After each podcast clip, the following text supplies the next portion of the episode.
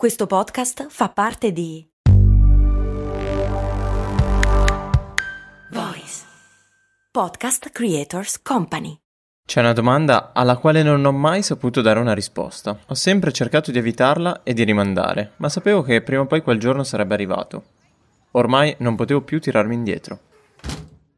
Era estate, ero felicissimo di aver passato anche l'ultimo esame in università, quell'esame di spagnolo che mamma mia quanto l'ho odiato.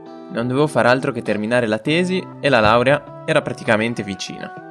Al liceo credo che molti professori avessero pensato che non ce l'avrei fatta e a volte devo essere sincero, l'ho creduto anch'io. Quell'estate non avevo molto da fare, le mie giornate erano tutte uguali.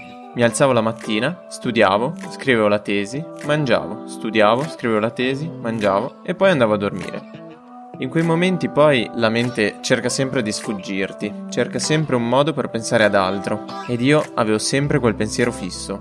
E dopo l'università cosa farai? Cosa vuoi fare davvero nella tua vita?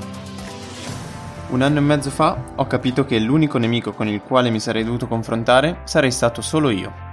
Ed è per questo che ho deciso di sfidarmi, mettermi in gioco, superare le mie paure ed uscire dalla mia comfort zone. Ho iniziato a leggere libri, a cambiare le mie abitudini e a cercare di capire chi fossi realmente e cosa volessi fare davvero nella mia vita. E in questo viaggio fortunatamente non sarò solo. Se lo vorrai, ci sarai anche tu a farmi compagnia e già lo successo sarà il nostro mantra. Io sono Paolo e adesso sono finalmente pronto. Quindi, benvenuto a bordo. Sono sempre stato un tipo introverso, poco sicuro di me. Ho sempre preferito restare nell'ombra e non espormi molto. Il tipico ragazzo a cui viene detto è bravo, ma non si applica. Ma non perché non hai voglia, anche se vabbè, ogni tanto sì, dai, diciamo la verità. Ma più che altro perché non mi sono mai sentito a mio agio e non mi sono mai sentito parte di questo sistema. Ho sempre creduto che la scuola non fosse il mio ambiente e la mia timidezza di certo non ha mai aiutato.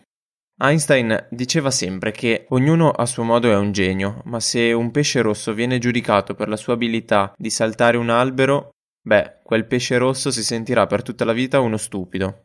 Ed io mi sono sentito tantissime volte un pesce rosso.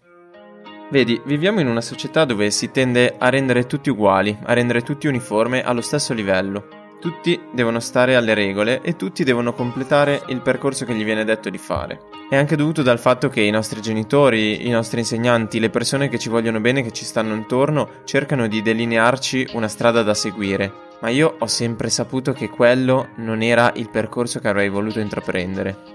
Ma sai, quando vivi in una bolla e ti rendi conto di esserci, riuscire ad uscirne non è facile e poter realizzare i propri sogni da dentro la bolla diventa veramente difficile, soprattutto se sei uno diverso, uno diverso come me mi sono reso conto di non voler più seguire quello che mi veniva detto di fare dagli altri, di seguire il percorso tracciato, la strada più semplice e sicura. Ho deciso di percorrere la mia di strada, di crearmela. Per farlo però avrei dovuto rispondere ad una semplice domanda. Cosa voglio fare davvero nella mia vita? Può sembrare banale, ma sai quanto tempo passiamo a lavorare? Beh, troppo. Troppo tempo per non fare qualcosa che ci rende davvero felici.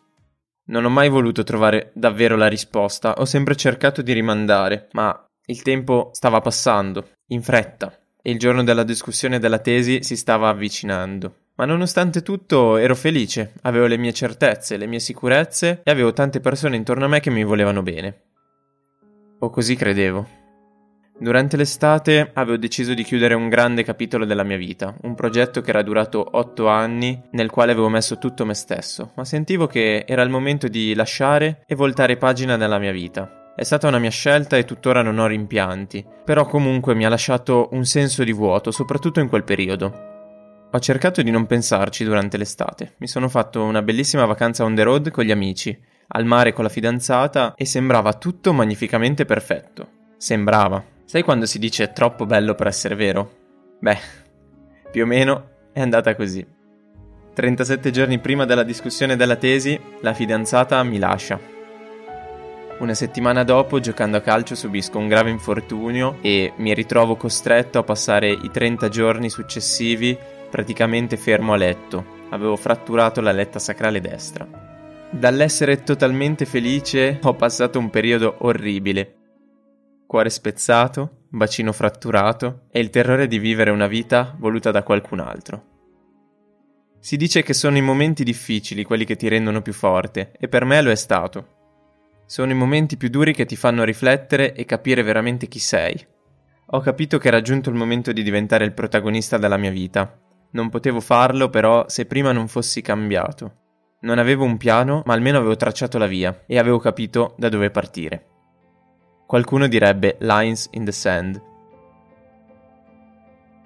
ho sempre creduto che per raggiungere un obiettivo bisogna partire da qualche parte, bisogna avere almeno delle sicurezze. E se non sai da dove partire farti aiutare da chi c'è già passato. E ti dirò, siamo molto fortunati, viviamo in un'epoca in cui internet ha distrutto tutte le barriere con un clic possiamo essere chi vogliamo, raggiungere chi vogliamo e grazie a YouTube, ai blog, ai podcast possiamo passare il tempo con i nostri miti, con le persone che ammiriamo, dai quali vogliamo imparare qualcosa o semplicemente essere ispirati a diventare persone migliori. E nei miei pomeriggi passati a girovagare su YouTube ho trovato illuminante la storia di Jay Shetty, un imprenditore britannico di origini indiane Poco dopo essersi laureato, ha deciso di mollare un prestigioso posto in azienda, mettere da parte il volere dei suoi genitori e inseguire qualcosa di più ampio.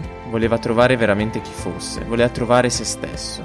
Mentre tutti i suoi compagni andavano a lavorare per Amazon, per Google e altre aziende multimiliardarie, lui ha deciso di lasciare tutto e dedicarsi per tre anni alla vita da monaco. Una scelta un po' estrema e non voglio assolutamente diventare un monaco, sia chiaro, ma quello che mi ha colpito è stato il coraggio che ha avuto di lasciarsi tutto alle spalle, non ascoltare quello che gli veniva detto di fare e trovare prima se stesso per poi poter aiutare tutti gli altri. Infatti oggi è un autore di successo, un podcaster, un coach e come si definisce lui un former monk. C'è chi lo chiama scopo, chi lo chiama purpose, Simon Sinek lo chiama il why e in Giappone viene definito come ikigai. In italiano potrebbe essere tradotto come la tua ragione di vita. Viviamo talmente in modo frenetico le nostre vite che a volte ci dimentichiamo il perché delle cose. E se andiamo a vedere la storia delle persone di successo, ognuna di loro è partita da un perché. Il loro obiettivo non è mai stato fare soldi e diventare famosi, il loro obiettivo è sempre stato più ampio. Uno scopo è un qualcosa di più, è un qualcosa in cui credi veramente e faresti di tutto per realizzarlo. Per esempio, per Steve Jobs, il suo scopo non era semplicemente creare computer di design. Lui voleva sfidare lo status quo, voleva sfidare i modelli di business antiquati e rivoluzionarli. E Howard Schultz, uno dei più famosi CEO di Starbucks, non voleva vendere semplicemente caffè. Voleva creare un luogo in cui le persone si sentissero a casa propria, quel terzo spazio che permetteva alla gente di sentirsi a casa in una caffetteria. Non hanno mai cercato i soldi, non hanno mai cercato la fama, hanno cercato sempre di cambiare il mondo da un'altra prospettiva. 31 ottobre 2018, il gran giorno finalmente era arrivato. E sarò sincero, non ero molto agitato, per me era un esame come un altro, semplicemente con a fianco i miei genitori e i miei parenti. Non mi è mai importato molto della scuola, tanto che devo ancora andare a ritirare il diploma di laurea.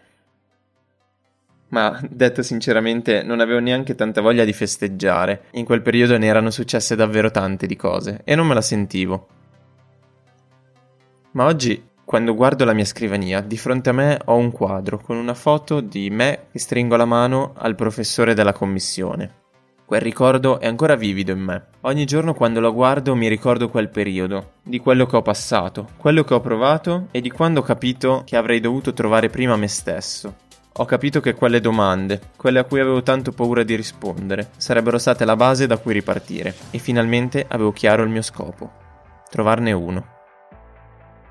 Se con le mie parole ti ho trasmesso qualcosa o ti ho dato anche semplicemente un piccolo spunto di riflessione e hai voglia di supportare il progetto, ti chiedo solamente di condividere con qualcuno questo podcast. Io sono Paolo, ho deciso di mettermi in gioco e questo è già lo successo. Non avrei mai pensato che nel giro di qualche settimana mi sarei ritrovato ad una serata che mi avrebbe cambiato totalmente la vita, ma di questo te ne parlo nel prossimo episodio.